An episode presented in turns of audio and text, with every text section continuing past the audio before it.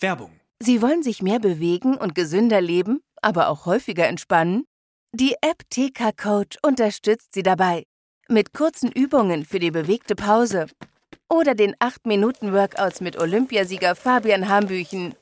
Finden Sie Ihre innere Mitte dank einer Runde Anti-Stress-Yoga. Oder mit vielen kurzen Atem- und Entspannungsübungen. Das alles und noch viel mehr in der App TK Coach. Jetzt einen Monat lang testen. Für TK-Versicherte kostenlos. Werbung Ende.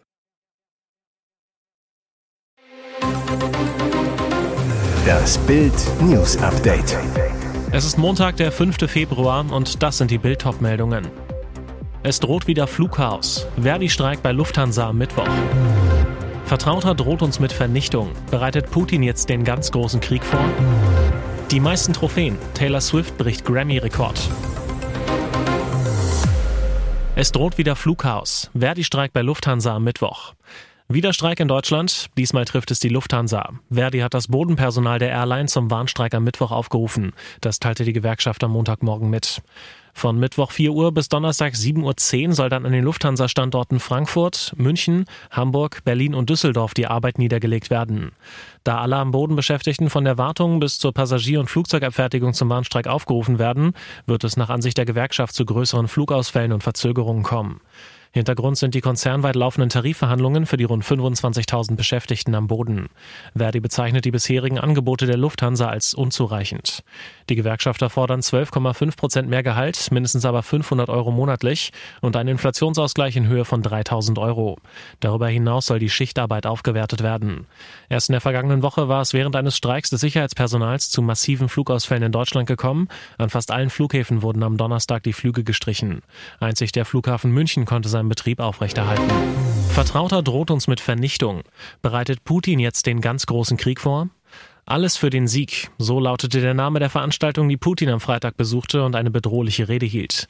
Der Kriegstreiber beschwor eine umfassende soziale und wirtschaftliche Mobilisierung Russlands herauf, die an die totale Mobilisierung der Sowjetunion während des Zweiten Weltkriegs erinnerte, analysierten die Experten des Institute for the Study of War. Putin prahlte mit der Größe der russischen Rüstungsindustrie. Russland verfüge über 6000 Rüstungsfirmen, die dreieinhalb Millionen Menschen beschäftigten.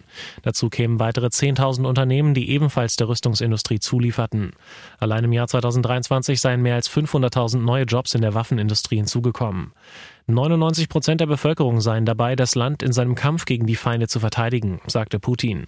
Es gebe eine landesweite Bewegung, um das Russenreich zu stärken. Dann die Drohung an den Westen. Zwar seien Sowjetwaffen den modernen NATO-Waffen in einigen Aspekten unterlegen, doch das ändere sich nun. Wenn wir unsere neuesten Waffen nehmen, sind sie allem anderen eindeutig überlegen. Das ist eine offensichtliche Tatsache.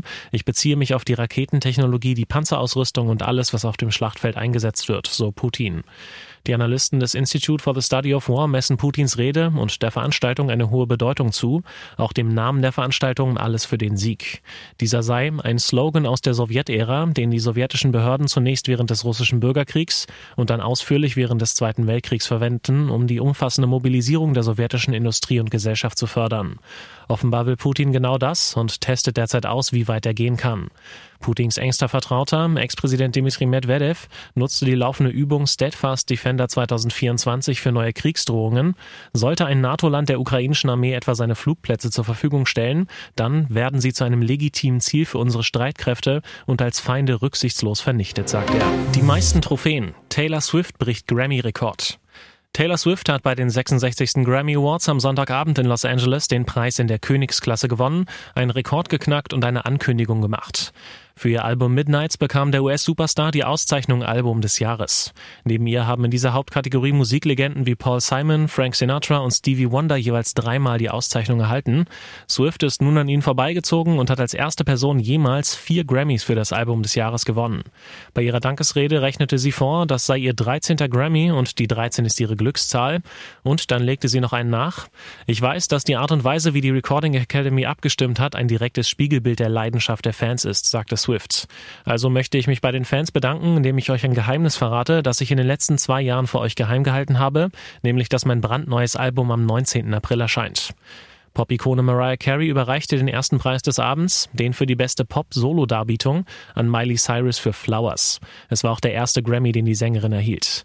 Billie Eilish lieferte den Barbie-Hit What Was I Made For und bekam dafür den Grammy in der Kategorie Song des Jahres. Danke an Greta Gerwig für den besten Film des Jahres, sagte Eilish in ihrer Dankesrede. In diesem Jahr gab es auch neue Kategorien, zum Beispiel für die beste Pop-Dance-Aufnahme. Der Grammy darin ging an Kylie Minogue für Padam Padam, ihr erster Grammy seit 20 Jahren.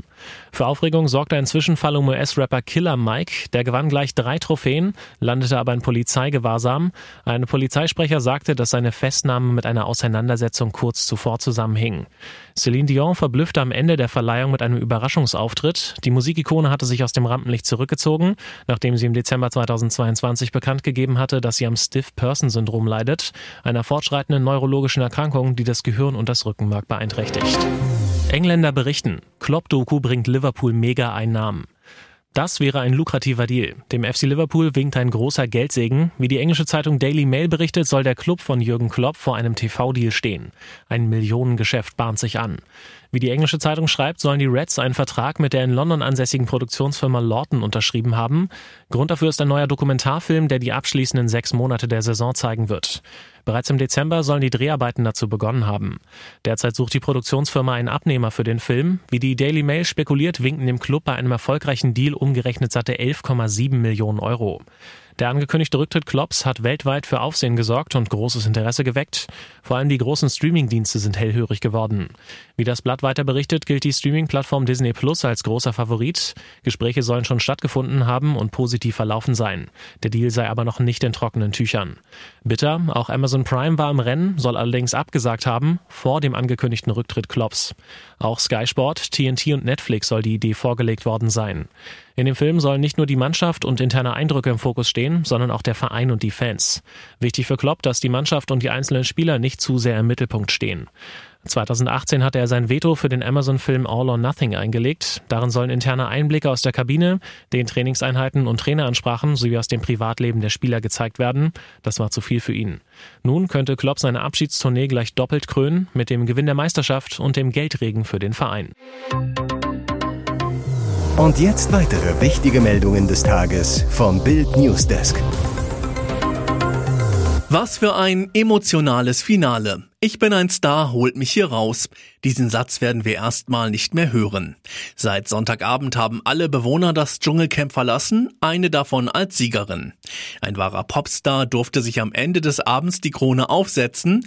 Ex-No Angels Sängerin Lucy Diakowska hatte sich am wackersten geschlagen, am fairsten gekämpft und die Sympathien der Zuschauer errungen. Im Finale standen neben Lucy Influencer 24 Tim und Reality-Sternchen Leila Lahua.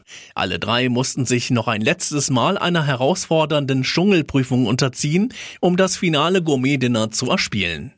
Am letzten Abend schafft es Tim, fünf Sterne zu erspielen. Layla bricht ihre Prüfung gar ganz ab. Auf Lucy aber wartete eine der berüchtigsten Essensprüfungen. Sie musste Stabheuschrecke, Tarantel und Skorpion verspeisen. Denn verkündete Moderator Jan Köppen, wir hätten im Angebot Schweineuterus. Tapfer wirkt Lucy auch diese Widerlichkeit herunter, presst sich sogar noch einen Saft aus Fisch, Kamel, Schweine und Rinderaugen aus und trinkt ihn. Sonja Zietlow kann kaum fassen, was sie da sieht. Das ist doch kein echter Mensch. Köppen grinst. Vielleicht ist es ein Projekt von Elon Musk. Ich weiß es nicht. Um 0.23 Uhr ist denn klar, dass es sich hier definitiv nicht um eine Maschine handelt, sondern um eine Kandidatin, die zu Tränen rührt. Nachdem Tim das Camp verlassen muss, fällt die Entscheidung zwischen Layla und Lucy. Als Sonja verkündet, die Dschungelkönigin 2024 heißt Lucy, bricht die in Tränen aus und springt Jan und Sonja überwältigt in die Arme. Die sozialistische Paris-Bürgermeisterin Anne Hidalgo kommt mit ihrem knallharten Anti-Autoplan durch. Die Einwohner der französischen Hauptstadt haben am Sonntag für eine Verdreifachung der Parkgebühren für Geländewagen und SUV von Besuchern gestimmt. 54,55 Prozent erhielt der Vorschlag der Bürgermeisterin, teilte die Stadtverwaltung am Abend mit. 1,3 Millionen Bürger waren aufgerufen gewesen, für oder gegen die Einführung eines speziellen Tarifs für das Parken jener einer Autokategorie abzustimmen, die Hidalgo als laut, platzraubend und umweltschädigend beschreibt. Die Parkgebühren für eine Stunde im Zentrum sollen nun von 6 auf 18 Euro steigen, in Außenbezirken auf 12 Euro. Für sechs Stunden Parken im Zentrum werden gar 225 Euro statt bislang 75 Euro fällig. Den teuer Tarif für SUV sollen ausschließlich Besucher zahlen, Anwohner sollen ebenso ausgenommen werden wie Handwerker und Pflegedienste. Drittligist Dynamo Dresden droht erneut Ärger durch seine eigenen Fans wegen dieses Banners. Während des Spiels in Ingolstadt hielten die zahlreich mitgereisten Dynamo Dresden Fans ein Banner im Gästeblock in die Höhe, auf dem geschrieben stand, es gibt nur einen lächerlichen DFB und zwei Geschlechter. Wohl eine Anspielung auf ein angeblich transfeindliches Plakat, für das Leverkusen kürzlich 18.000 Euro Strafe zahlen musste. Das DFB-Sportgericht verhängte in der vergangenen Woche eine Geldstrafe gegen den Bundesliga-Spitzenreiter Bayer Leverkusen, weil dessen Fans im Spiel gegen Werder Bremen im November ein Banner mit dem Schriftzug Es gibt viele Musikrichtungen, aber nur zwei Geschlechter gezeigt hatten. Der DFB wertete dies als diskriminierendes und unsportliches Verhalten der Anhänger.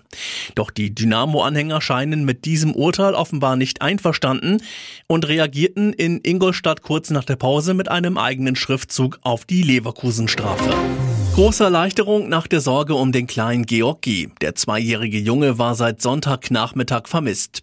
Ein Großaufgebot an Einsatzkräften durchkämmte den Wald bei Hersfeld-Rotenburg nach ihm.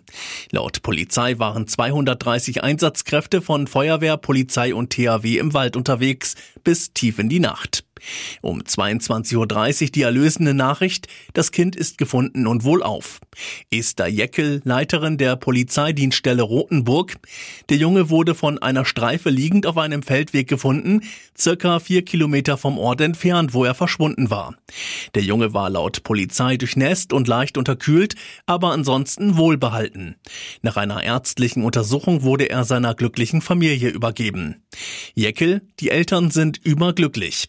Auch für die Polizisten sei dies das schönste Ergebnis, das man sich vorstellen könne. Wie der Junge so weit alleine durch den Wald kommen konnte, kann sich die Polizei bisher nicht erklären. Das werde zurzeit ermittelt.